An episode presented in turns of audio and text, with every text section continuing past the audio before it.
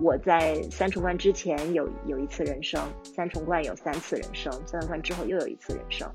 所以我现在可能就是第五辈子、第六辈子。我一直觉得《指环王》就是弗洛多跟魔戒的这个关系，就可以解释我跟布道之间的关系。距离越长，相当于越接近无限的时候，男女之间的差别就越来越小。如果你遇到一个很烂的一个男权色彩的一个同伴，你就把它踹掉，再找一个呗。对于很多人来说，三重冠是一个可望不可及的东西，但它对于我来说已经是一个所谓的 comfort zone，就是已经是我的一个安全地带了，就是我的池塘。一直觉得家长是把对我的爱等同于我的成绩，你知道吗？就是我如果成绩更好的话，然后他们就会觉得我的价值就更高。我一个人的时候，我开心吗？很开心。我组队的时候，我会想回到一个人吗？我不会想。其实这个也是我的一直以来的一个苦恼。我其实离开了步道之后，发现交朋友就非常困难。可能长距徒步在美国而言，它的确是一个比较白左的东西，它就是一个六七十年代嬉皮文化某个程度上的延续。自古以来，人跟户外都不可能是分离的。大多数人生活在山区，他们所经历的是是所谓的自然，但不能够叫做户外。他们跟户外自然的关系也不一样。好像这就是我的人生，很 random，就就很随机。就好像我是那个公交车司机，有一天我就突然不不按照我的这个每一站去停了，我就突然突然搞了一个右转，然后我就开到了一个另外的城市。大家好，我是阿火。大家好，我是大米。好，这期呢嘉宾非常神秘，然后在我们之前的好几期节目中，我们都 Q 到过他，比如说聊徒步啊，聊装备啊，就很多人都很膜拜这位女神一样的人物。这期我们就非常有幸的请到了他的本人。大家可以对比一下我们之前的节目，一般开头会说对嘉宾做个介绍，但是这次的这位嘉宾呢，我们觉得我们的语言可能很难以描述好或者介绍好他是到底怎样一个人，因为对我们来说，他的话如果把它比作一本书的话，它的厚度有四海那么厚，它的丰富度可能。可以比你大英百科全书，所以我们今天就不对他做一个介绍，我们来邀请他来给我们做一个介绍，呃，告诉我们他是怎样一个人。首先，我们欢迎诺亚。Hello，Hello，听众朋友们，你们好。阿火，你刚才的介绍我简直是胜之不武啊，我听着都很汗颜。很多听众朋友知道我，可能是因为长距离徒步。那么我在几年前完成了美国的长距离徒步三重冠。呃，那什么是长距离徒步呢？其实就跟短距离徒步的叠加没有什么区别，只是这个步道本身它可能是一个国家的纵贯线，呃，所以就比较长。那么三重冠呢，我也跟大家解释一下，就是美国西部的大家比较熟悉的太平洋山脊，四千二百公里，这个是我在二零一四年完成的。那么，二零一五年完成的是东部的阿帕拉契亚，这个是三千二百公里。二零一七年完成三重冠的最后一条是呃穿越落基山脉的大陆分水岭步道，这一条呢也是四千二百公里左右。对，所以这个是大家比较熟悉我的方面。那另外一方面呢，我自己的本职工作，我其实一直是在做青少年，尤其是留学生的户外教育。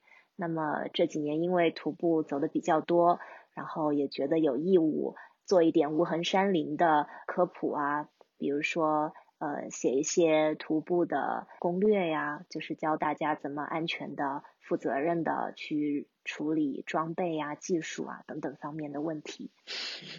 对，刚刚诺亚讲的几条路线，可能国内的听众如果没有去过北美，没什么概念，我觉得是不是可以类比成从东北走到海南？或者是从甘肃走到广州，我觉得可能可能没有那么难，因为我们国家的地理的话，因为它东西线还有南北线都有山脉嘛，对吧？那美国其实就相对简单一点，美国的所有的境内的山脉都是南北走向的，那么也就只有呃两三条比较重要的，也就是我刚刚说的那三个长距线路，刚好就是沿着三个，分别是西边的话，你可以理解成西耶拉内华达山脉和喀斯科特山脉，那是 PCT 经过的；中间的就是很有名的落基山脉，东边的呢就是大家可能中学地理学过的阿巴拉契亚山脉。就是这三个南北走向的山脉。呃，阿巴拉契亚是不是从国境线开始的？另外两条是从墨西哥国境线开始。然后是到加拿大国境线结束。好的，那非常感谢诺亚给我们简单介绍了一下，真的是打引号的简单介绍了一下 他的经历。对我们其实开始认识到诺亚也是在二零一七年，我们其实那段时间也才刚入坑徒步或者说越野不久，呃，看到诺亚应该算是中国第一个完成美国那边三重冠这样一个徒步路线的一位中国女性。然后到现在为止，诺亚的徒步经历应该有将近十年甚至十年多的时间。我们今天呢就。准备说，让诺亚来跟我们分享一些在过去十年或者到现在那么长一段时间徒步之后他的一些故事。我们从最开始来说吧，诺亚可不可以给我们讲一讲你当初是为什么会入坑徒步的呢？呃，其实我的经历跟国内大部分户外爱好者的经历是非常相通的。那么我的中学、小学的时光都是你知道应试教育被打压的比较狠，一直觉得家长是。把对我的爱等同于我的成绩，你知道吗？就是我如果成绩更好的话，然后他们就会觉得我的价值就更高，所以。嗯，跟大多数一样，我都是进入大学之后，呃，来美国这边才接触的户外。我记得当时我的本科是有美国前十大的这个面积的 Nature Preserve，就是它的这个呃有一个自带的后山，就可以理解成自然保护区吧，就是这个比校址本身的面积还要大的一个后山。当时我记得我。参加户外活动的一个契机，其实是一个很不幸的事件，就是我们学校的户外队的队长在一次山难当中，因为帮助同伴，不幸意外的遇难了。他当时是在纽约上州 Adirondacks 州立公园的一个并不是特别难的一个山上面，然后帮助两个女生过一个可能有点滑，因为下了有一点滑的一个花岗岩的岩壁，就只是摔了三米，但是是摔到了头部和颈部，所以呃直升机来的时候就当场不行了。那么我知道这个消息之后，我就是很错愕，因为我也不认识他，也没有参与过任何户外队的活动。啊，我当时的一个心理状况呢，就是大学二年级，有有点野马脱缰，就是有点开始重新发现自我的价值，或者说探索自己喜欢做的事情。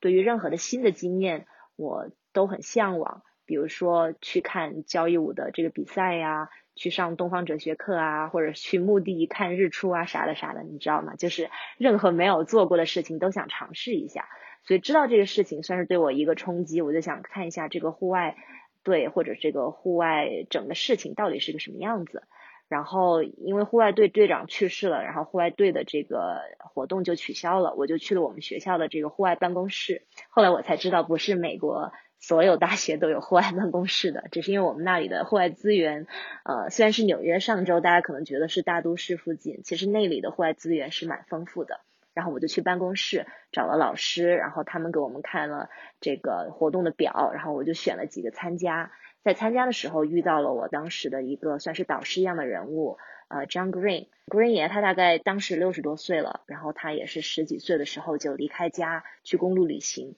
就是跟大家理解的那种六七十年代那种嬉皮士的感觉非常像。然后，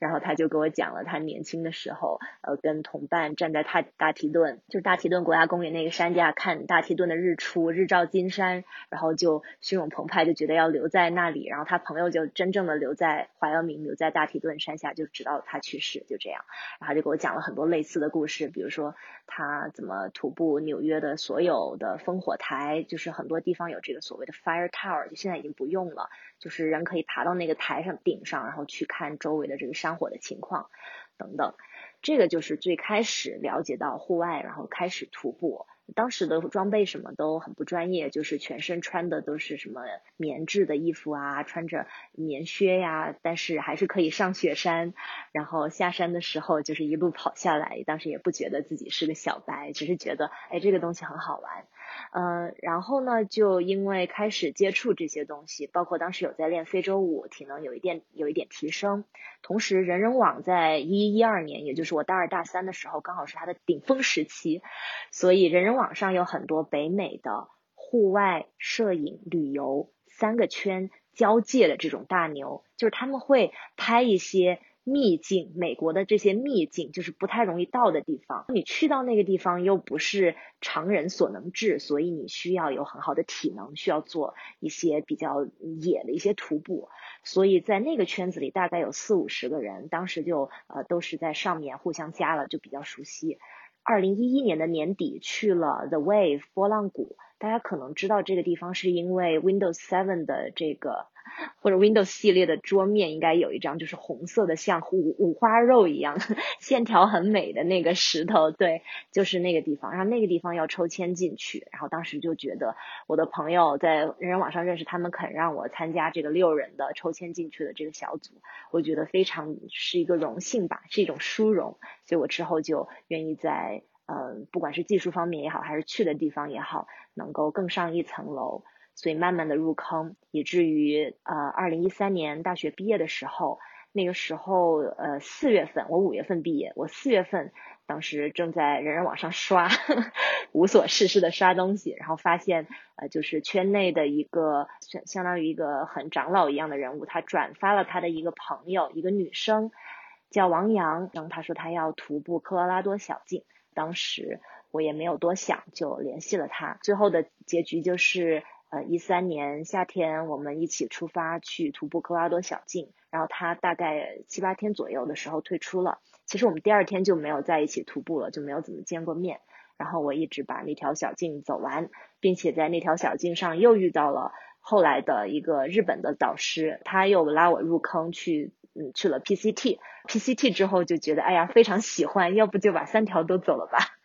所以就滚雪球一样接连接连的把这三条给停不下来了。对，哇，真的是，其实诺亚刚刚给我们讲了这个契机，包括其实你提到的说你在当时学校的那个老师，他说他会讲他朋友的一些故事。其实对我来说，可能每一位徒步者他自己的故事都是。非常传奇的一个故事，如果写成一本书的话，他们就是这本书的主角，而且每个人的故事都会不一样，都会有高潮迭起的那种感觉，非常非常的吸引人。呃，我们知道，呃，诺亚完成 PCT 之后，然后又把目标放到更长远的，比如说是大陆分水岭啊，还有之后的帕拉奇亚小径。那么，我们可以就重点来讲一下，呃，诺亚在徒步三重冠这整个过程中，逐渐完成从一四年的 PCT，二零一七年的大陆分水岭冲击三重冠。将近有三年、四年的时间的一些感受和经历吧。我们简单就从出发，或者说整个过程中遇到的一些事情，以及最后完成的一个状态啊，我们来讲一讲。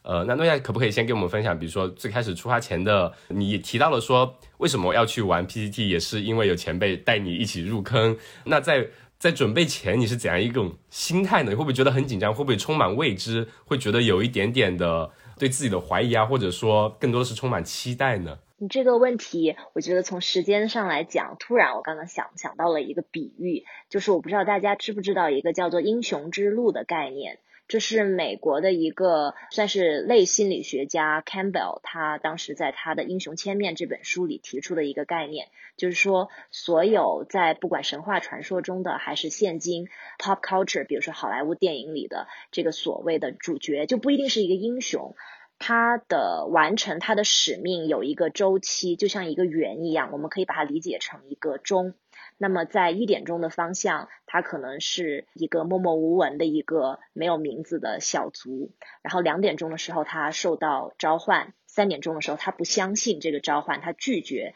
参与这个使命。大家可以想，如果你们看过，比如说《Hunger Games》饥饿游戏，比如说看过《星球大战》，看过《哈利波特》，看过《指环王》，你们。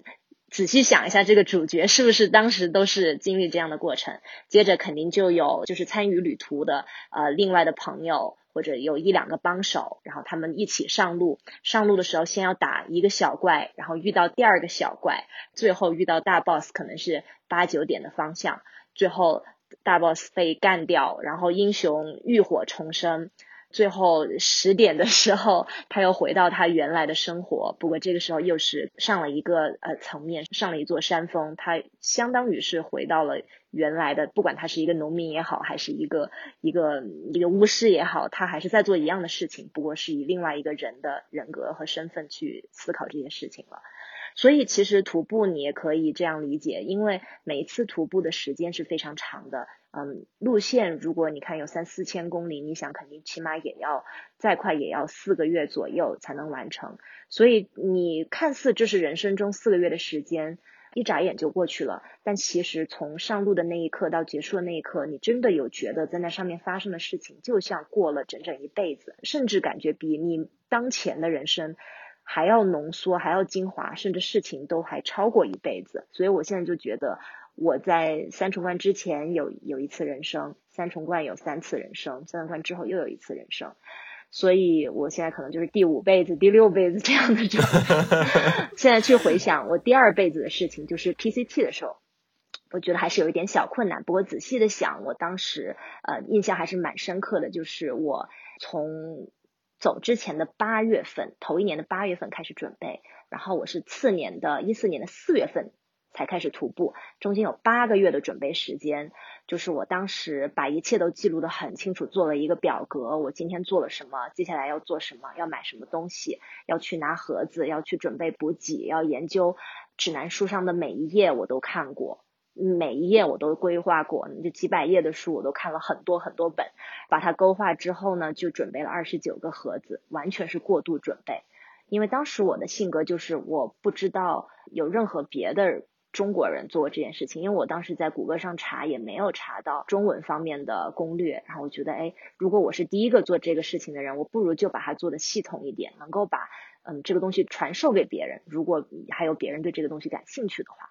所以我当时就把整个过程记录下来，包括呃我是怎么呃买补给的，把补给怎么装到所有的盒子里的，包括那二十九个盒子，就相当于那二十九个补给的地方是如何选择的。当时是有一本游记指南的书，当时所有人都在用。现在的话，嗯，比较发达，大家就都都用一个叫做 Guthook 的一个 app，其实就可以规划补给了。不管怎么来说，都是一个很长线的一个准备活动，更不要说在体能和资金上面的准备，因为你想八个月。如果我只是参加一个工作，然后八个月之后又说要离开，应该也不会有地方来雇我，对不对？所以我当时就业的情况就比较有限，所以我就直接去餐馆里打工，就端盘子，也觉得哎，好像可以锻炼身体，同时也是拿到现金，说走就走这样的一个状态。前两周我很紧张，就是走出发之前就基本上呃没有什么事情需要做了，但是就是睡不着觉，昼夜颠倒。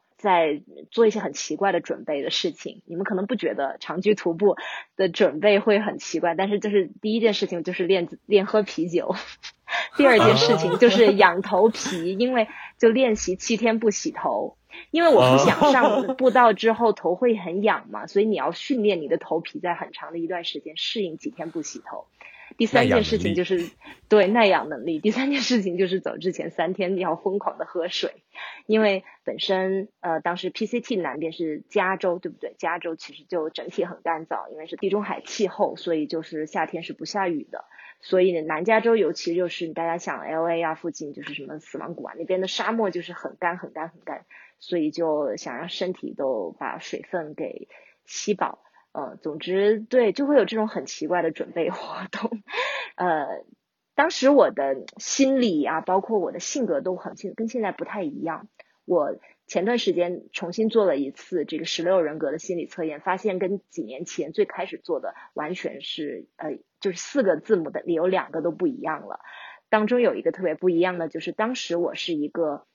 一个 J 就是一个 judgment，就是一个很爱做规划，很想把最后一步都提前算好，然后想要万全，想要把细节做得很规范的一个人。但是经历了这么几年的这个徒步，我发现就是你没办法预料百分之九十九的事情，反而这些九十九的东西是它最美好的，是惊喜。就不管是好的还是坏的，其实都是一个礼物。所以我就是开始呃接受这个事情之后，我觉得我可以放开我的掌控权，放开手，然后去迎接这些东西，我就变成了一个 P，一个 prospecting，就是一个走一步算一步的人。对，所以 AT 就是第二年我就没有做这么多的规划，然后反而就是走之前准备了五个盒子，就是 instead of 二十九个。对，所以还是很不一样的。呃，对，所以可以很明显的能感受到，在这个徒步前和后，真的开始完成这个小径的时候，就是不单单是一些生活习惯上面的变化吧，人格上面都发生了变化。应该说是更多的是，就这种经历，可能是给你对整个生活的态度也好，对一些各各方面的安排都会有一个洗礼吧，应该说是。嗯。其实我看你这几年的文章，我也可以感觉出，因为我看过你最最开始那个疯狂的二十九个盒子，当时我我也觉得哇，这个计划能力好像好强啊！是不是所有走徒步的人都需要有个很强的计划力？嗯，就是好奇心和计划力要高于他的体力。就是即使有很多人有很好的体力，可能没有像你这这么周全的话，可能也做不好这件事情。但是我感觉近几年读会就感觉会更更加的。向外更洒脱的那种感觉，就是有时候有时候会觉得佛系。对，就比如说你，你好像是你，你以前也会是喜欢穿，呃，那种徒步鞋。那后来你可能找到一个，比如说越野鞋，去多损损耗几双，然后走起来更舒服。你就觉得哦，那那我就发现，刚好就换个选择呗，就是在摸索中不断的放弃一些以前的那种强行的计划吧。我觉得，嗯，更加自由了。是是，我觉得就是你刚才说的自由，我觉得其实就是这样一个心态。比如说，有时候我也在想，就是走完 PCT 和 AT，因为 PCT 是连续两年走的，之间空了一年，一六年，一六年的时候，我其实在读研，然后我就在思考我的这个人生定位的问题。比如说，嗯，我的确是三重冠是计划着有一天要完成，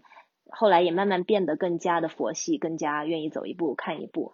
那我到底要哪一年去走 CDT 呢？因为一六年的时候我就觉得，哎，我对 CDT 完全没有准备好，因为大陆分水岭它的难度跟另外两个不是一个层级的，就是说它其实大多数大部分是野路，所以有的时候需要你有找路的能力，有在野路越野的这些能力，有攀爬的能力，有冰川滑坠制动的能力等等等等，所以我就想读个研，先搁置一下看一看。但当时呢，对我的研究生项目又并不是非常满意。我本科读的是心理学，当时读的是特殊教育，但我觉得好像并不能带给我，不管是实际上的还是知识上的充盈的那种感觉吧。所以非常的迷茫，有点四分之一人生危机的感觉。对我也不知道，就是这个项目结束了之后要干嘛。当时有想过很多，比如说可不可以做码农，然后自己当时也在学写代码，然后也去学一些设计的东西。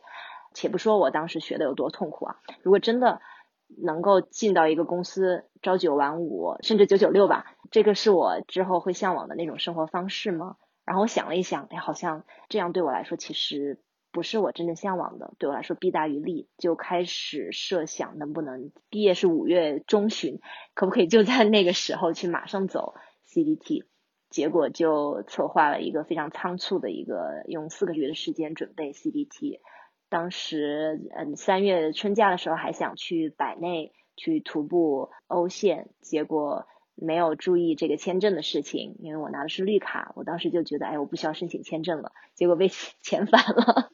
所以当时就是非常窘迫，非常的忙，然后当时要忙毕业，然后有很多乱七八糟别的事情，就一个很崩溃的一个心态，所以那个时候我就在想，哎，那要不就是看一看徒步能不能够成为我今后的一个生活方式吧。所以，呃，一七年的时候，呃，也是怀着一个很不确定的态度，开始了大陆分水岭。结果在走到科拉多的时候，走了差不多一千五、一千六百公里，遇到了三个来自不同国家的男生，就很很有趣。他们三个其实是在第一天就认识，就马上结队，然后就一起走。然后后来跟当中的一个男生谈恋爱，一个德国人，就跟他们一起走完了整个大陆分水岭。这个也是我完全没有预料到的。我其实是在出发之前做过一个很奇怪的梦，我梦见我爱上了一个罪犯，别人都说他是有罪的，我就一直坚信着他没有犯罪，我觉得他是无辜的。这个梦反正最后反正无疾而终，也不知道是怎么结束的。我就觉得后来整个事情就非常的像一个预言，对，就走上了分水岭吧。中途也是因为有同伴嘛，所以很多很困难的地方也就呃没有显得没有那么困难了。对，好的，我们刚刚讲的就是呃诺亚也给我们分享了一下当时就是这样一个怎么说呢，有点曲折，也是自己有比较纠结的一个时间段吧。尤其是面临毕业之后，对于自己未来职业选择，尤其是比如说你特别喜欢户外，习惯了海阔天空的这样一个感觉，如果让你能朝九晚五的待在一个格子间里面。这可能说是不单单是对于生活，可能对自己的性格也是大的一个束缚吧，很难让自己能静得下来，在格子间里面做一些既定的一些工作。我觉得在毕业之后能让自己走一个 CDT，让自己规划一下、思考一下自己以后想做什么，需要非常大的勇气来做这样一件事情的。当然，我们后面也可以再继续展开讲一讲你在这个过程中遇到的很多人或者一些事。那么，呃，还有一个问题是想说，其实，在一四年、一五年走了两条路，然后一七年再走了大陆分水岭之后，其实，在后面二零二零年跟二零二一年，因为疫情中间应该是有沉浸过一段时间。那我们也知道，诺亚在今年年初又走了 AZT，你在时隔那么多久之后重新踏上场景，你又是怎样一种心态呢？会跟之前，比如说你在一七年，你是准备说，我就想匆匆忙忙的，就是在毕业的时候。尝试去冲击三重冠，去走大陆分水岭，是这样一种心态。那么在沉浸这么几年之后，重新回到小径上，你又是怎样一种心态呢？有没有觉得回归感那种回归感啊，或者说有点有什么不一样了？其实又回到刚才说的那个英雄之路，我们就拿《指环王》来解释吧。我一直觉得《指环王》就是弗洛多跟魔戒的这个关系，就可以解释我跟布道之间的关系。比如说，我就先说《指环王》本身。就说弗洛多他最后必须要去所谓的这个西方大陆，他要离开家乡。他为什么一定要跟那些精灵一起离开？一定要去一个我们都没有见过是什么鬼样子的一个陌生的，据说有神居住的地方？为什么他要离开他心爱的 Sam？对不对？然后就是说，他魔界对他的这个摧残，就是他跟魔界这个绑定关系。魔戒毁掉了，其实他也就死了，就是他的英雄之旅就结束在了十点。他最后去西方大陆，其实也就是他象征意义上的死亡嘛。他其实就是去那里，去那里牺牲的，对吧？所以你就可以想知，就是魔戒跟他是一个互相成就、互相促进，也是互相共生了消亡。对，就是一个互相拉扯，一个一个很奇怪的共生关系。所以我觉得我跟布道也是这样，就是在很长一段时间里，比如说一六年，包括一七年结束，呃，就是走完分水岭的前后，我都会很纠结，就是我跟布道到底是应该什么一个什么样的关系存在？我是应该把它当成我自己的全部人生，就是我是应该把这个人格绑定在这个上面，然后就在里边非常如鱼得水的路越走越窄呢？还是应该就是说完全挣脱它？再去看不一样的天地，去过另外一种人生，呃，我也在想很多这方面的东西。比如说，我有时候会想，对于很多人来说，三重冠是一个可望不可及的东西，但它对于我来说，已经是一个所谓的 comfort zone，就是。已经是我的一个安全地带了，就是我的池塘，就是这是我的天地，你知道吗？我在里面就很就很舒服，很休闲。然后我觉得这样是不是太舒服了？是不是就没有自我挑战的那种精神了？等等，我就会呃很自我怀疑。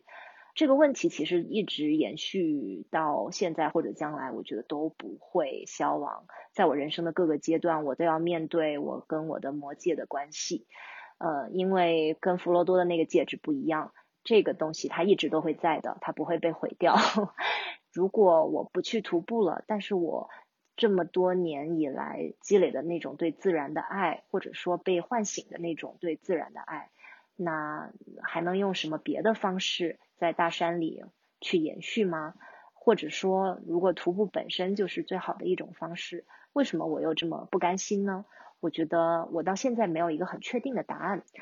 不管如此，在去年年底的时候，嗯，我们再往回看一下啊，就是一七年我跟男朋友在步道上认识，年底的时候分手，当时我是一个很心碎的状况，所以一八一九年的前半年其实都在疗伤。然后一九年很快的遇到了现在的老公南哥，他是我觉得就是华人圈里比较野的一位了，因为他也是玩户外，然后他暴食也非常厉害，有四条 V 十四。目前中国人里就大概就只有一两个 V 十三，然后就没有人爬过 V 十四，然后他有四条，然后他现在在搞 V 十五。总之我就觉得他当时住在房车里等等，就跟我的这种。向往的生活方式非常契合吧，所以我们很快就结婚了。所以去年一年呢，都在家里过小日子，也觉得画画，然后写点写写一些之前的故事。然后年底的时候去看望了一些朋友，当时看一下他们的生活方式，我突然又很怀念在步道上结识的那一群人，或者说那一类人。我又很怀念自己的那个池塘。又不能说自己完全在里面是如鱼得水，因为我觉得到现在我都不算是擅长徒步，但是至少我觉得在那一片天空下，或者在那个土壤里，跟那群人在一起，我是一个最真实、最自由，甚至是一个最优秀的一个 the best version of myself。所以，嗯，我就特别想要回去啊，去寻找那种能量场吧。所以这个就是我当时很快的决定了要去走亚利桑那步道的一个原因，呃，因为亚利桑那步道，亚利桑那在美国的是最南边的一个州之一，它的徒步窗口反而就是最早的嘛，因为它最先热起来。就是很快的就准备了两个月，就是三月份就踏上了 AZT 的道路。结果发现大家上路的人都跟我是一个想法，他们都说：“哎呀，这个等不及了，等不到那个四月份走太平洋山脊了，要不先来走个 AZT，走完了再去太平洋山脊，或者走完了再去阿阿帕拉契亚。”嗯，有很多人都是觉得，哎，呃，AZT 是是这样的一个存在。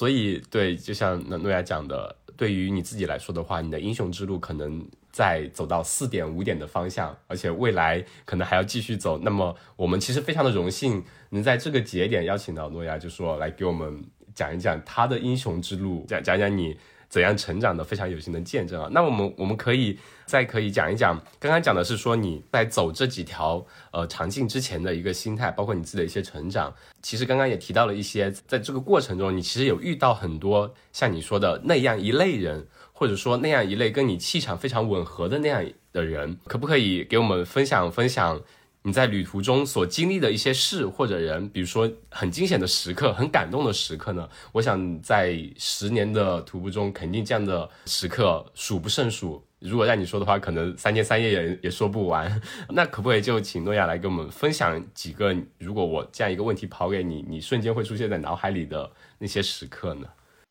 嗯，最近的肯定就是最近的这两条，就是大陆分水岭和亚利桑那步道。首先，为什么步道上的这些人这么不一样？然后我也做过一些短距离的徒步，也去过尼泊尔，但是我不能在同伴上找到类似的感觉。我也在想，为什么长距步道上的同伴就有一种质的不同？就跟比如说攀岩的同伴，跟搞一些雪山的同伴，就是感觉不一样。首先，我觉得一个能够。把自己的生活给打乱，然后去走一个长距步道的人，他牺牲的一些东西，或者他的机会成本这么高，那他一定有他的原因和造促成这些原因的所谓的性格因素也好，家庭因素也也好，成长的环境因素也好，这些因素可能跟我的背景是非常吻合的，这是一点。呃，第二呢，就是有一些所谓的，不管是从自然文学的角度，还是说徒步者的这个精神层面对于自然的这个崇拜和向往的角度也好，我觉得这方面是一个很大的共同点。当然，从文化上来说，参与长距徒步的人会把很多人会把这个徒步当成一个所谓的 pilgrim，就是朝圣者之路，可以这么翻译吗？它其实不是所谓的我们这种。转山或者是呃这边的宗教的这种风格的朝圣者之路，它更加的是一个成长、个人成长的道路。参与的人呢，他多半都有一些左派的一些比较灵性方面的一些追求，所以很容易跟找找到跟自己嗯性格气场比较像的志同道合的人。这些年遇到了很多人吧，我就先从 CT 我当时能想到每条步道说一个吧。那么 CT 上我遇到的就是日本的老师长沼，我费尽千辛万苦在圣湖湾把他追上，因为我其实很后半段，大概快结束的时候才遇到他，差点错过嘛。就是把他追上了之后，就很快第二天就遇到了一场大雨，当时我们是在海拔三千多米。美国这边三千多米就是最高的地方，就是高原中的高原，相对的都是相对，就像英国一千多米就已经大雪封山，然后就得有就得用冰爪冰镐了，所以得。澳洲最高峰一千九百米。对，你们那里应该是狂风啊、大雪啊，什么都会有。所以那时候天气状况就很差，就开始下冻雨。我当时就疏忽了，我以为落基山脉夏天的这个所谓的季风季，它每天是会下一个小时左右的暴风雨，就是会下 thunderstorm，但就不会延续的很久。结果那天就不是这种 thunderstorm，就它就一直在下，一直在下，就没有换裤子，没有换衣服，然后背包里的东西都湿了，然后我就失温了。总之当时就是一个失温二级左右的状况，就是不是很能说话，然后然后还好他在前面，他就一直相当于是。就是在前面走，因为我们不能在那里停下。首先停下之后，我就很快会就是身体就会太冷。他就一直给我吃东西。我们实在发现周围没有树可以搭帐篷的时候，他就说：“那要不我们就在这个空空的、这个很容易被雷劈的这个地方搭着。”我说：“我实在走不了了。”然后我们就搭帐篷。我把衣服换了之后，我就好了很多。然后那天他就给我讲了很多，比如说怎么防熊啊，然后就给我看他的这个呃金枪鱼的晚饭加到这个味增汤，然后里面滴两滴酱油，他吃的这个东西跟我讲。在 PCT 上那些奇奇怪怪的人，他们有人就全部带着奶粉、面粉，然后就走完全程了。还有一个不带睡袋，每天晚上冷的时候就开始在林子里往返跑，让身体暖，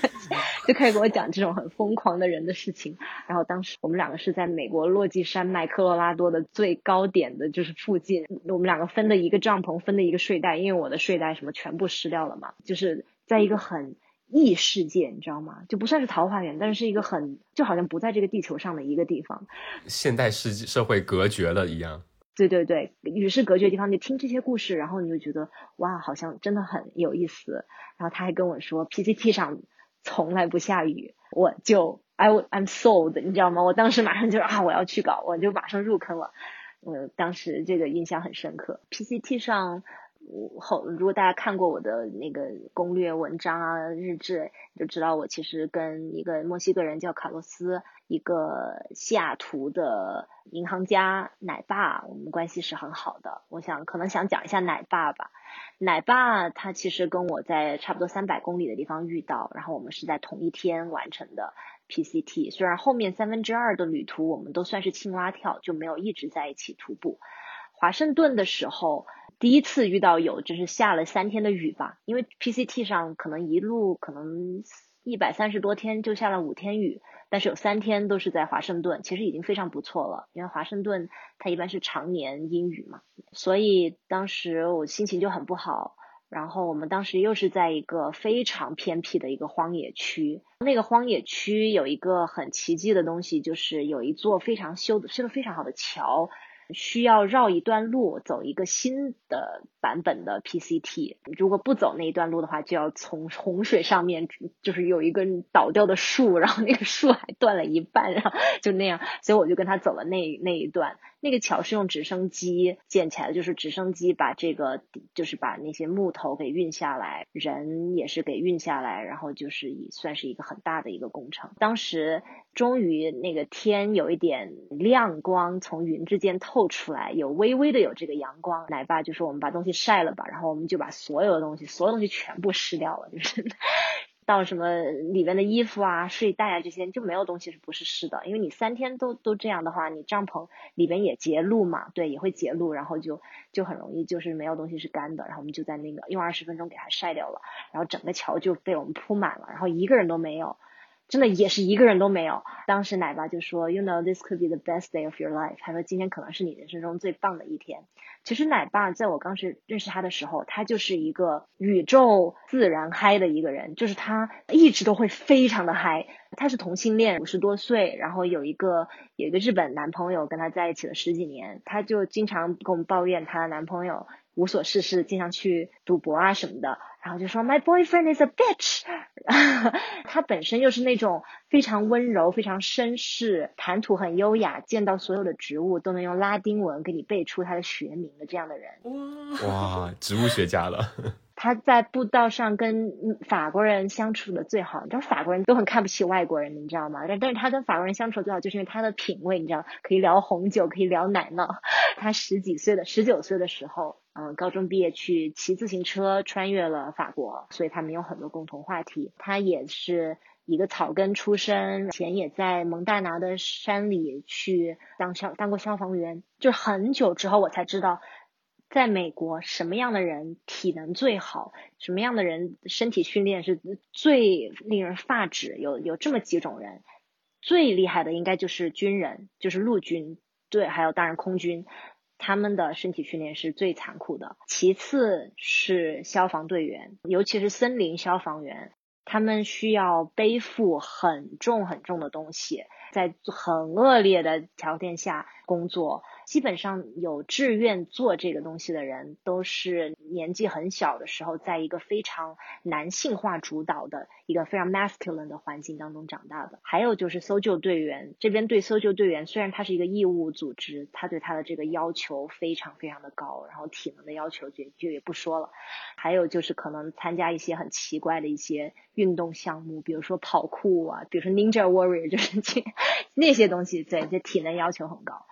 等等，然后当时就是奶爸，他就是以这样一个非常温暖的小太阳的存在，他是在一八年的夏天因为癌症走了。其实我们也关注这个事情几年了吧？一九年的夏天，不好意思，所以大家知道这个事情以后，建了一个呃脸书的群，是他自己建的，大家就自然而然的加进去，然后他走的时候就里边就有两百六十多个人了。他走的那一天，那个上面每一个人都写那种你知道吗？很长很长的回忆跟奶爸的这个过往的这个文章，就是一个人他可以有这么几百个人去以一个这么正面的方式去回想他，你就知道这个人是这是 PCT AT 上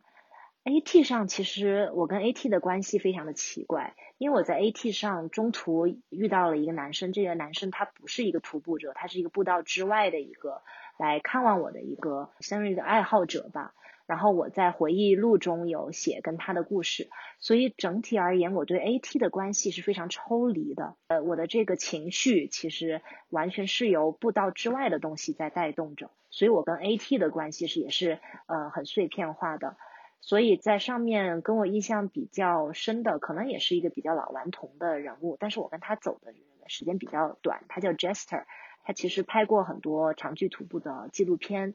我跟他在一起走的时候，他经常会讲一些冷笑话。他的背景也很传奇。他其实上的是那个波士顿大学的电影专业，甚至是美国最好的电影专业之一。之后他做了什么呢？就是做一些木工，你知道吗？做一些很短 短期的工作，就跟那个长沼跟那个日本人一样。日那个日本人在日本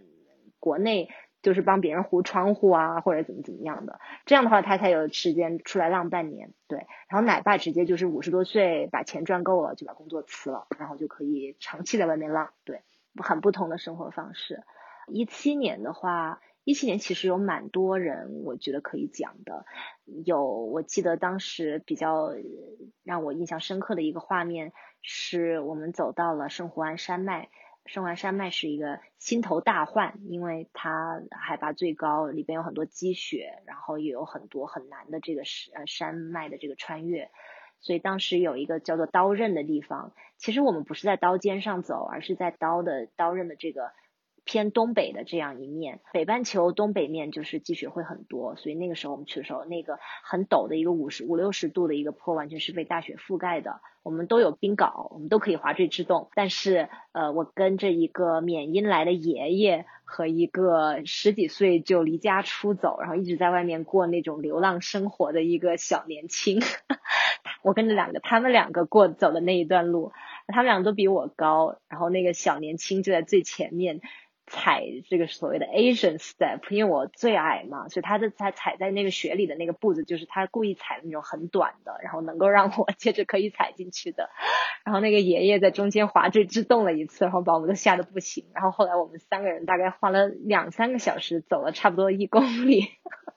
因为那个雪坡那个侧脊很很很吓人，我记得当时这个过程当中，下面有一队人，他们直接就降到了那个谷的最底端，然后他们就在那个下面的盆地里面走，然后他们就说你们三个在上面干嘛？看见哎是我都是我认识的人，然后当中有一个人叫路痴 Runway，Runway 他五十多岁，他非常传奇，他从来不用任何的社交媒体，大概四十多岁的时候就因为一个工伤的赔偿就变成了亿万富翁。然后他拿到这笔钱了之后，他就没有买房或者什么的，他就去谈了场恋爱，恋爱崩掉了之后，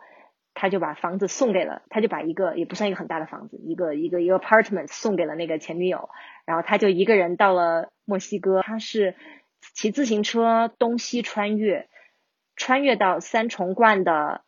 起点，就比如说先从拉萨骑到南宁。再从南宁走到黑龙江，再从黑龙江骑车骑到拉萨，再从拉萨走回这墨脱，再从墨脱。骑到这个丽江，再从丽江走到内蒙古，就是它的三重冠是通过这种方式，就是三重冠之间的连接线是都是东西方向的，三重冠本身是南北方向的，他就用骑车来完成这些东西方向的交通，然后走这个南北方向的。然后他就在下面说啊，你们三个在干嘛？然后我们就说哦，呃，然后我就说 I love you，因为他前段路是带我走的，然后我就对爷爷表白，爷爷真的是一个非常好的人。对这些给我印象很深刻，当然还有一些，比如说我在 CT 上严重严重的迷路，神迹的走回了步道。走回步道的时候，我当时是做了一个决定，因为我知道自己迷路了之后，我把我的背包还有我所有的重的装备放在了一个土路的边上，因为我想用最快的方式去找到步道。找到了之后，我的东西就放在一个很远的地方。然后当时遇到了一堆那个山地自行车手，当中有一个人说：“那要不就我开车带你去把这个包拿回来？那个土路真的非常难开，因为我是走了两个小时到的，我们开了开回去差不多也花了一个小时，觉得就很感人。包括我在 CDT 上一开始有一个爷爷。”很想跟我结伴，然后我最后很痛心的拒绝了他，因为我当时有点受伤。他想陪我一起走一个相当于是比较妥协的一个不太好看的一个版本的线路，然后我就觉得他好像有点牺牲过度，然后就很不愿意他这样，然后我就跟他说啊，就是你能不能 hike your own hike？反正总之就有很多很多这样的人啊。但总体而言，不管是什么样的人，他是什么样的背景。知道他是徒步者以后，你甚至不用看到他的脸，黑灯瞎火的情况下，如果你们是半夜不见五指的情况下，你突然走到他的营地，然后你说你是你是 hiker 吗？那人说是，然后你就马上会信任这个人，就马上会相信他，你就会跟他开始无话不聊，甚至他当时就可以救你的命，就这样。所以这是一个在别的 setting，就是在别的社交场合都很难出现的这样一个状况吧。很多那种在武侠小说里才会出现的场景，反而就是 长大以后英雄惜英雄，对，在在步道上反而就会嗯被复制，所以对，这是一个很吸引我的点。感觉在户外就是人际关系会变得非常的纯粹，对，对，是的。其实我还有一个问题是，我们其实有看了你蛮多的一些走这些步道的经历，其实大部分的时候，因为你刚刚其实讲了说你有跟很多人有很多联系，但是。呃，你会觉得你自己是一个 solo 向的一个 hiker 呢，还是说适合组队的一个徒步者呢？这一定是一个围城，我不能说，因为你自己是在跟自己对话，你个人在进化，甚至在一段旅途的头和尾，更不要说旅程跟旅程之间的区别了，在一段旅途的开始跟后期都会不一样，比如说。就拿大陆分水岭还有 AZT，我一开始都是一个人出发的，对不对？大陆分水岭我前面差不多四分之一一个人走，后面四分之三组队，我觉得很开心。我一个人的时候我开心吗？很开心。我组队的时候我会想回到一个人吗？我不会想。当你发现，哎，你跟自己对话，然后你自己有很多体悟，但却没有人可以跟你一同患难、一同分享的时候，你后来遇到了这样的人，你就会很珍惜他们。包括在 AZT 上也是一样。前四分之三我都是一个人走的，因为我有这个做视频还有做文字记录的这样一个一个小负担吧，所以当时我就觉得，哎，我每天不能够走太多，我要大概要走自己精力的百分之七十到八十的样子，这样我才能有晚精力在帐篷里做这些做这些项目。结果后面就是有一天跟大概五个。六尺大汉就一米九的那个 大汉 在一起走，然后我真的很多年就没有这么爽的感觉了。就是下午两点之前就走了三十多公里，当时就觉得哇好开心。这样的话你就可以朝着五十公里去努力了嘛，就觉得这种感觉是好像很多年都没有了。所以我后来就跟当中的一个一个六尺大汉就走完了整个 AZT。简而言之，就是说有一句话叫做 “Happiness is only real when shared”。Into the Wild，荒野求生那个电影里，那个男生在阿拉斯加，他烧掉现金，然后摒弃了他的家庭，愤世嫉俗的去那里，最后快要去世之前，呃，在那个大巴前面，就是他突然就觉得，好像人生的最后一刻，就是你这些体悟也好，经历也好，你如果没有人跟分享，那其实就是一种。一种遗憾吧，我不能说这个一定是一个更不好版本的一种人生，只是说他当时说这句话，就是说什么样的快乐是真实的？只有跟别人分享了的快乐是真实的。只有你给予出去，或者是说，嗯，这个东西不是只体现在你一个人身上，而是一个利他的东东西的时候，才会觉得它是更有意义的吧？我只就是这么体悟。呃，而且我个人，我怎么说呢？我不是一个很自然本的人，就是我热爱大自然，但是我已经离开自然太远。我是城里长大的孩子，我不可能用一个就是以自然。为本，所以什么叫以自然为本？就是你看自然的时候，你不以任何意象、比喻、象征去看它，你不觉得自然的美是所谓你人来定义的美，而是自然的美是独立于人存在的这样一个东西。但是我很难做到这一点，因为我呃毕竟脱离自然太久了，所以我我很多时候跟在自然界中对它的这个体悟，是跟我当时的心理状况，还有跟我周围的这个呃同伴的这个关系和环境。而相关的，所以就是说，对于大多数人，可能我们都是这样的，叫 lost kids，我们其实都已经迷失了自然家园。杨柳松在他的那个《北方的空地》那本书，呃，如果大家有去看的话，你会发现他从头到尾都不写他的心理活动。而且因为他是一个人去的羌塘，他更没有同伴。你想，你如果没有同伴，你会不会写很多自己的心理活动？比如说，你一个人在海上迷迷航了，然后你会看到这这样的书，基本上都是写很多内心的纠结啊、挣扎。但他就不愿意，他就是有一板一眼的、非常直白的去写每天发生的事情，然后甚至就是一个很简单的流水账，因为他就是一个非常自然本，他愿意从。这个世界是以自然为中心的，而不是以人观看自然的角度。不是说人是万物的尺度，这样就一定是对的，对吧？对。但我很很不幸，我就是对我就是以我为尺度了。所以我我愿意说，就是可能到了最后，我现在更偏向是，如果你能够找到你真正喜欢的呃同行者的话，我其实更偏向是跟他们一起走。目前而言。同样，在这个过程中，可能也会像你说的，随着自己的成长，也会观念发生一些变化，也是说不定的。呃，其实我们也应该是很庆幸诺亚是喜欢跟别人一起，或者说喜欢把自己的这些东西分享出来的。对于一些从来没有涉足过这样一些长距离徒步的 beginner，或者说不在这个领域里面的人来说的话，是如果没有你的分享，我们可能很难体会到其中的美好，或者这些徒步能带给我们的一些东西吧。嗯。这个我也有话要说，这个不算一个问题。其实这个也是我的一直以来的一个苦恼。我其实离开了步道之后，发现交朋友就非常困难，就是有一点失语症，不知道该怎么跟他建立关系，或者该说什么，就会变得非常客套和生疏。因为在步道上，这个东西是非常快速的，这个连接是非常自然的，你就可以不用走很多所谓的人类社会也好、城市生活也好的这种过场。但是有的时候在回到城市以后，就很多方面你会非常的不适应，不管是交友啊或者怎么，就是也是为什么我后来一直没有从事一个所谓的传统行业或者一个朝九晚五的这个 office job，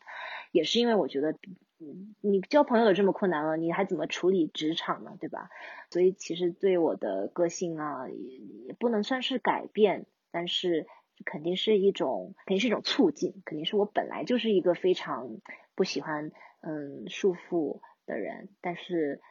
因为这种促进，他反而把我越来越带越远，越带越偏离。所以，比如说我们的指南书，它最后一章都会教你怎么 reentry，就是它有一章就是在心理上能够让你抚平这个重新进入城市生活的这个障碍。因为很多人他离开步道之后会有抑郁症啊，其实抑郁症很。很好解释，你的荷尔蒙不一样了，你每天都在运动，光照不一样了，你的血清素就肯定不一样。对，这个就是跟抑郁症最直接的关系，激素马上就不一样了。再者就是你会发现周围没有可以聊这些的人，因为所有的人都得跟他们，跟他们解释，其实还是一个很简单的层面。但是你知道他们没有经历过你经历的生活，就跟没有办法共情。对，所以那个弗洛多最后。他没有人，其实 Sam 虽然跟他最后走到底，但是他还是，嗯，相当于是离开了 Sam，对不对？所以，所以还是一个，哎，一个英雄的一个孤单赴死的一个感觉。我觉得还有点毁童年啊，如果是呃《指环王》的粉。不过我觉得《指环王》的粉一定都会同意我的这个见解。嗯，孤独的英雄主义者可能到最后是的。但我非常赞同你那一点。像我们在这边的话，因为跑越野比较多，我们的圈子里有很多都是跑越野的朋友，这些朋友真的就。很纯粹，很简单。比如说，你也认识的陈小远吧，远神，我们关系也很熟。很多时候，比如说他们要去跑一个比赛，那你就不管你有什么事儿，你就放下去，哎，我去来 crew 啊，就不需要很多的语言。平时去做一些事啊，做一些活动，可能一个眼神、几几句话就可以达成共识或者引起共鸣，根本不需要有涉及很多的七七八八的社会上面的一些东西，就很很简单，很纯粹，那种感觉也真真的就是。朋友也是因为这样才会走到一起。那非常感谢刚刚诺亚给我们分享了这么多在旅途过程中遇到的人和事以及自己的体悟。其实最开始呢，我们有提到过说，其实诺亚身上有非常多的标签，我们不知道该去怎么形容。比如说，比如说走过最多路的九零后姑娘。还有第一位完成科罗拉多小径的中国女性，还有第一个完成三重冠的华人女性。对这些标签，还有包括一四一四一五年提名中国金犀牛的最佳背包客，以及一五年最后得得到了金犀牛的最佳背包客的奖，都是非常有分量的标签或者说奖项。而且我们可以听到，其实其实标签里面是带有很多性别标签。对，有带有性别标签。那诺亚你自己本身对这些标签或者说一些奖项会有怎样的想法呢？你会不会？很介意这些带有性别的标签呢？我不介意，因为这些标签都是我自己写出来的呀。因为我不我不自己写出来，我怎么成为第一人呢？我如果不是第一人，我怎么站在象牙塔尖有话语权？对吧？所以就是说我不能因为有一点点女权主义，我其实不是特别女权主义啊，我不能因为带有一点这个色彩，我就一定摒弃这个。他给了我好处，对不对？我不能，我不能够去既拿着他的好处，又说着他的坏话。因为我当时确实去研究过，好像就是没有。我说第一个中国人完成吧，好像又。有点太那个，但是说第一个中国女性我是非常确定的，因为我在沿途也问过，也问过很多步道天使，他们比如说在沿途都是几十年都在那边服务 hiker，他们就很确定的告诉我就没有嘛。所以你想我发这么多文章，做这么多视频，然后不就是为了让呃一个科普的一个目的嘛？那。谁谁能够做好科普？当然是如果你是受人知道的程度越广，反而就更有力的去传播。这样的话就会帮我省很多推广方面的心血。所以，所以我觉得这是一个捷径。然后我想了一下，还是就走这个捷径吧，也没什么好说的。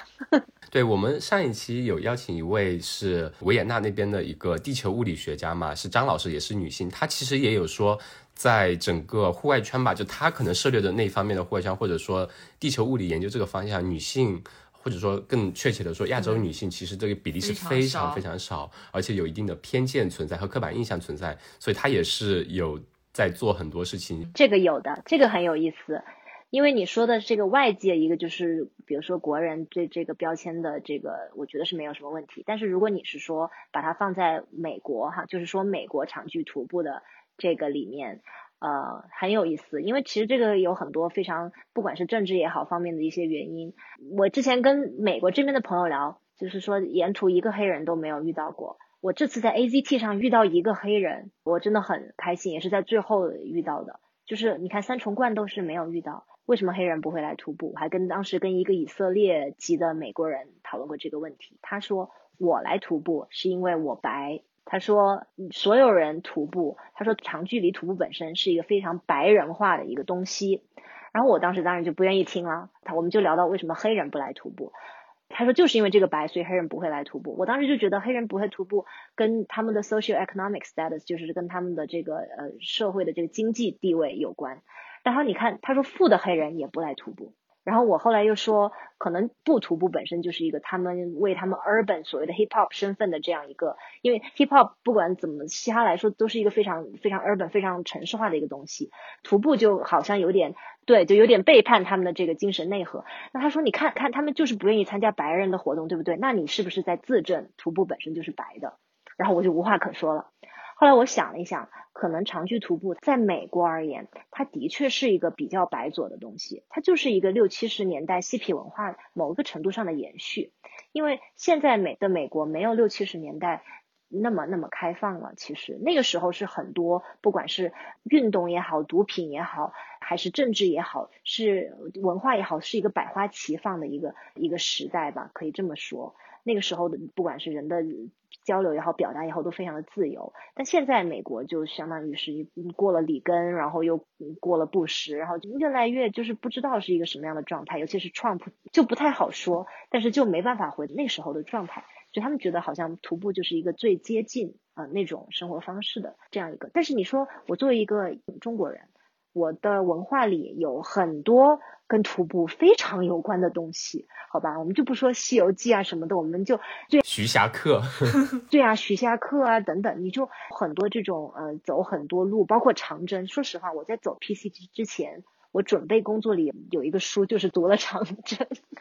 因为我觉得这是我我们国家的人都不害怕走路啊，我们都天生就有那个。走路的传统，然后我小时候还是记得有一个叫邹玉林的徒步家，他写了一本书叫《徒步走世界》，我外婆都还在看呢。就说这个东西也不是不是一个不大众化的一个特别特别小众的事情。就是我们国家的人是是接受了解这种长距离的这种项目的，所以我跟他的对话也就无疾而终。因为他不也不了解我的文化和出发点，但我不得不承认，包括在步道上跟美国人的相处，包括我是在这边读完了本科再参与徒步，我是有一个被白化的这样一个过程，我不得不去接受这一点。刚刚我提到那位张老师，他之前是在美国加州那边的一个学校吧当教授，也是。有教过很多学生，他说在美国那边的很多他的学生的想象里面，因为他们地地球物理要做很多户外勘探，在他们的想象里面，户外运动其实就是他们的想象世界里面是一个白男站在高高的山巅那种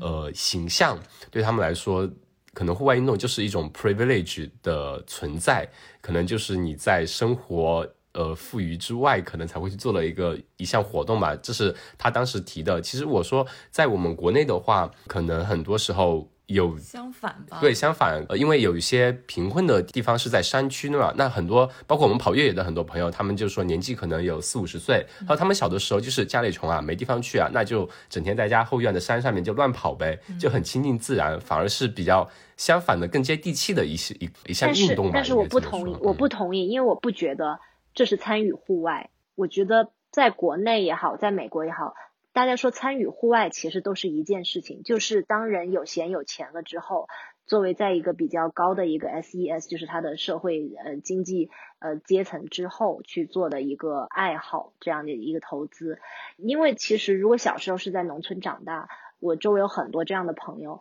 他们小时候对于自然的这种眼光跟玩户外的人的眼光是不一样的。我们现在其实就是你你知道是一个呃一个欣赏一个美一个一个那种那种那种有一点那种感觉的你知道吗？有点小资感觉的这样的。但是对于生活在当中，你就是风沙，就是柴米油盐，它就是你生活，甚至是你不方便的一部分。你在山上跑，不是因为你喜欢在山上跑，可能你当时确实喜欢，而是因为你没有住在城里，你没有车，对你没有其他的选择。呃，所以我对中美的这个户外人群的看法是这样的：中国的大多数人生活在山区，他们所经历的是是所谓的自然，但不能够叫做户外。他们跟户外自然的关系也不一样，就跟农耕时代人对土地的关系是利用，也是最近几十五十年美国才开始发展所谓的油气，就是 recreation，就是以。非利用的模式去纯粹是建立在这种自然文学，比如说约翰密尔或者梭罗这样说啊，自然是独立于人的，是它的它有自己的美，然后有荒野有它自己的价值，然后这个价值是美国的大熊猫是我们的国宝，所以我们要保护荒野，我们要建国家公园，这是美国的这个所谓的就是对全球最大的贡献，比如说国家公园系统，其实就是建立在这种人跟户外抽开的这种。关系上，但其实自古以来，人跟户外都不可能是分离的。人都是害怕户外，从害怕自然到后来可以慢慢学会第一、第二次工业革命可以利用自然。这个时候，人对自然都还是一个征服者的一个概念。所以我个人觉得，我们说的玩户外，也其实也就是这么一百年左右吧。因为一些所谓的一些这方面的一些先驱人物，利奥波德也好，然后缪尔也好。呃艾艾比也好，他们留下的一些思想，感召一些追求这方面的人，不一定是富人。你看，其实六七十年代，包括现在很多攀岩的人。都是所谓 dirt bag，就是完全没有钱，就在优胜美地吃那个，就人家垃圾桶里的那个生生掉的披萨的，甚至就是最无产的阶级，可能比城市里的无产阶级都还要无产。但是他们从精神上来说，其实是跟那些巨富去攀珠峰的是没有什么太大的区别的。对，我同意你刚刚说的，就是我们最开始说的，就中国的，比如说在山区的那种，可能是自然。其实现在，尤其这几年户外慢慢发展了之后，其实大部分的户外运动，它其实是有一定的准入门槛的，就要你的装备也好啊，你的经济条件或者时间达到一定的程度。有一个准入门槛，你才去说开始享受这种户外运动，或者说才是接触这种户外运动吧，应该说是好的。那我们可以讲讲就最后一个问题吧，还是关于性别。其实刚刚诺亚也提到了，在这个图中你发现说中国女性是算是最少的，那你也有说过这其实性别的不一样的地方。那你在这个图中有没有一些因为性别而呃受到的一些不一样的待遇呢？一些特殊的体验，比如说安全问题啊，可能会不会有特别害怕呀，或者说体力啊会不会有相对比不上男性啊，或者这样子一些问。问题呢？呃，都有的。我觉得害怕这个东西，其实男女都应该有担忧。我都是从别的数据，就是过往的数据来看，因为我知道在山里出现这种凶杀之类的事情非常非常非常非常非常非常少见，就是比城市里少见一万倍。所以我们就会知道所有在山上发生过的凶杀案是什么样的情况，什么样的背景，死的人是什么样的人。那女性确实是比男性多一点，但很多时候都是，比如说男女两个人被，当然就是有这样的很详细的记载，然后就是在 AT 上，主要是在 AT 上，PCT 跟 CT 上从来没有出现过这样的情况，所以我也只是就是在 AT 上，在东边这个阿帕拉契亚有担忧，因为阿帕拉契亚它的接近度太好了，就是说你任何人都可以上来，然后它离步道一天以内车程有美国三分之二的人口，一天之内就三分之二的人口，所以就相当于它在这么多城市之间。就是穿越，你就是不知道上面会有什么样的人，就是随便就可以有一个流浪汉或者是一一个惯犯，然后就上来，然后精神不太稳定的情况下作案也有也有可能发生，但可能十年一起吧。所以了解了这些之后，你反而就哦知道什么样的情况要避免，然后就会一个比较理性的角度啊，就是有时候就真的太累了，你就是有的时候你比较害怕是因为你不够累，你累了你就什么都忘掉了，对，这个就还比较好解决。但是你说的后面一个情况，就是一个很深入我骨髓的一个担忧，就是我在 CDT 上跟那三个。外国同伴，一个美国人，一个韩裔美国人，一个德国人，包括我在 AZT 上跟我的同伴，我都一直是哦，还有在 PCT 上就出现这种情况，就是跟卡洛斯跟奶爸都是男生，就是我所有的队友以往全是男生，因为长长距徒步上男女比例本来就是四比一、三比一，再加上女生能跟我速度在一起的其实也不多，我是不好意思的说还是比较偏比较快的，就觉得跟我愿意跟比我走得更快的腿更长的人去走，有的时候就会很。很虐，就是有的时候你希望他们像灯塔一样去拉动你、指引你，但你有时候你又不愿意成为他们的负担。有的时候你又觉得他们的方式非常的 aggressive，就非常的男性化，就但是他们是本身就是男生啊，他们难道要慢下来等我吗？所以你就会一直在很纠结。但不管怎么样，不管怎么样。到了加拿大或者到了 AZP 的终点，最后你就知道你就是一个运动员的身份去把这条线路在最后这段路给走完的。你不管他们步道上让你有多纠结，最后你还是去做了很多，我还是去做了很多我就没想过的事情，比如说跟那个德国男生刚开始的时候。呃，我们跑了一个八十公里的一个越野赛，就在徒步过程中跑了一个比赛。然后当时大家什么都没有嘛，因为我们又没有背心什么的，我们是背着大包啊，我们我们连登山杖都没有带，我们就把那个背包给拆开，然后把那个腰带拿来当那个装装那个什么。能量胶啊什么的，跑完那个比赛的第二天，我们我们就又开始继续背包，该干嘛干嘛了。第三天我们就开始走四十英里，就是六十多公里了。第四天爬了一个全县最高点，四千多米的一个一个山，然后当时还有点失温，就很疯狂。就是一一周之内，你说你干这么多事情，无法想象的。就是我我自己如果是一个独立的运动员，我不会给自己。找这么多奇奇怪怪的这个项目来做，我哪哪能想到这些项目啊？一周之内跑这个又爬这个山，这个也就只有在长距徒步中让别人去想这些奇奇怪怪的 idea，然后他说你愿不愿意做这个，然后我就想一想啊，还是试一试吧。对，就这么样。在 ACT 上不太一样，ACT 上这个大峡谷的双重穿越，我是自己给自己布置的一个项目，因为我之前已经做过这个事情一次了。这个确实又是美国最经典的这样一个七十多公里左右的这样一个穿越路线，而且又是一个世界上最有名的先下后上的路线，重复两次嘛，然后就觉得很有意思。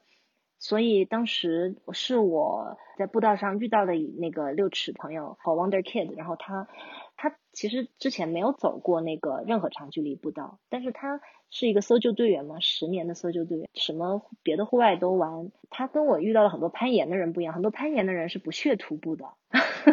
攀岩的人百分之九十九点九不屑徒步，他没有这个鄙视链。但是他也什么都玩，也打猎呀，也攀冰啊，也。他就说，哎呀，我觉得你的这个 R 三的这个非常激励我。他说他对他来说非常 inspiring。他就说，我觉得你这个 idea 太棒了，我可以参与吗？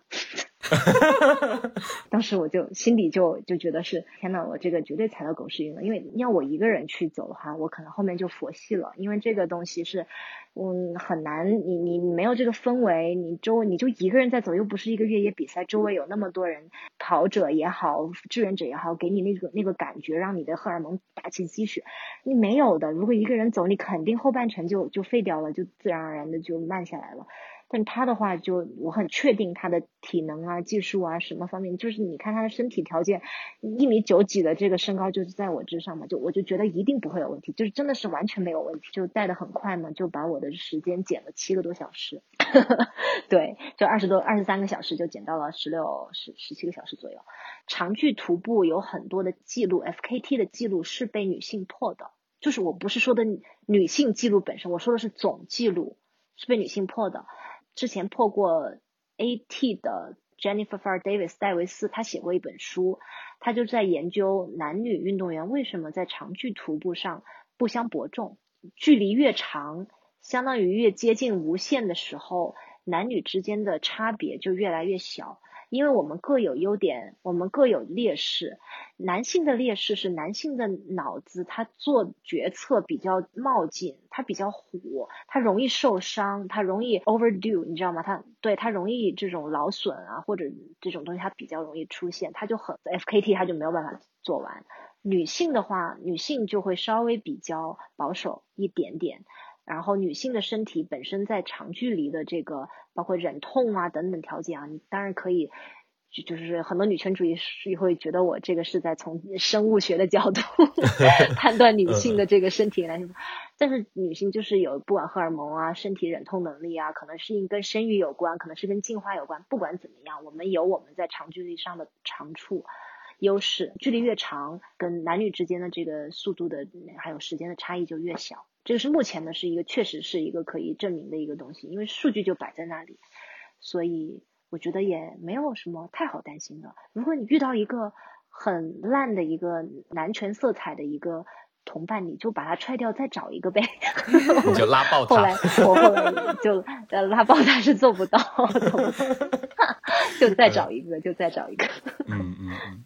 好的，那非常有意思的一种见解吧。那么，我们能不能就请诺亚给我们用一句话，如果让你安利一个在徒步方面还没有涉猎很深的人去走这样一次路线的话，你会用一句话怎么去安利他呢？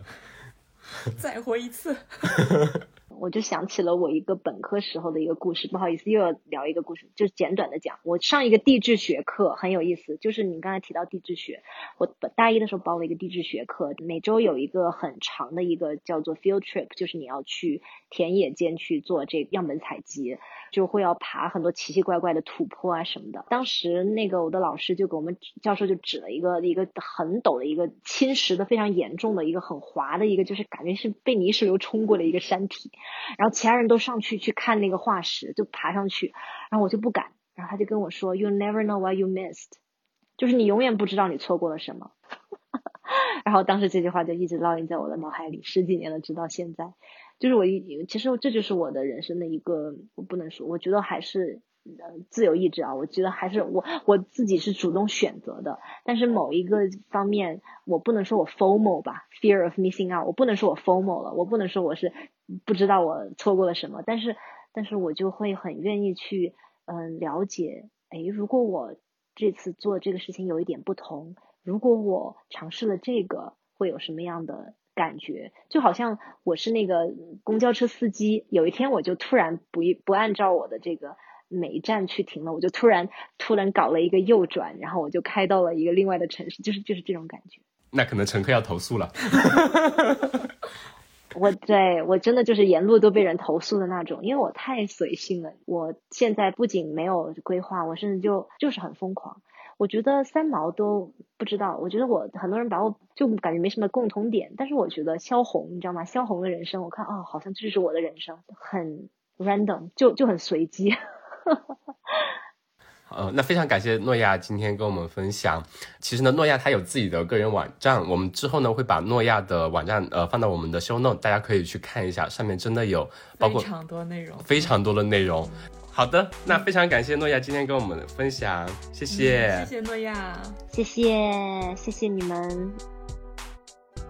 野夜是一档由阿火和大米邀请我们热爱户外运动的朋友来和我们分享他们关于户外运动的一些有意思的事儿。欢迎大家在小宇宙、QQ 音乐、汽水、喜马拉雅、网易云音乐、Spotify 上给我们留言评论，也欢迎各位给我们的微博以及公众号投稿，来和我们一起分享你的一切关于户外运动的有意思的故事。谢谢。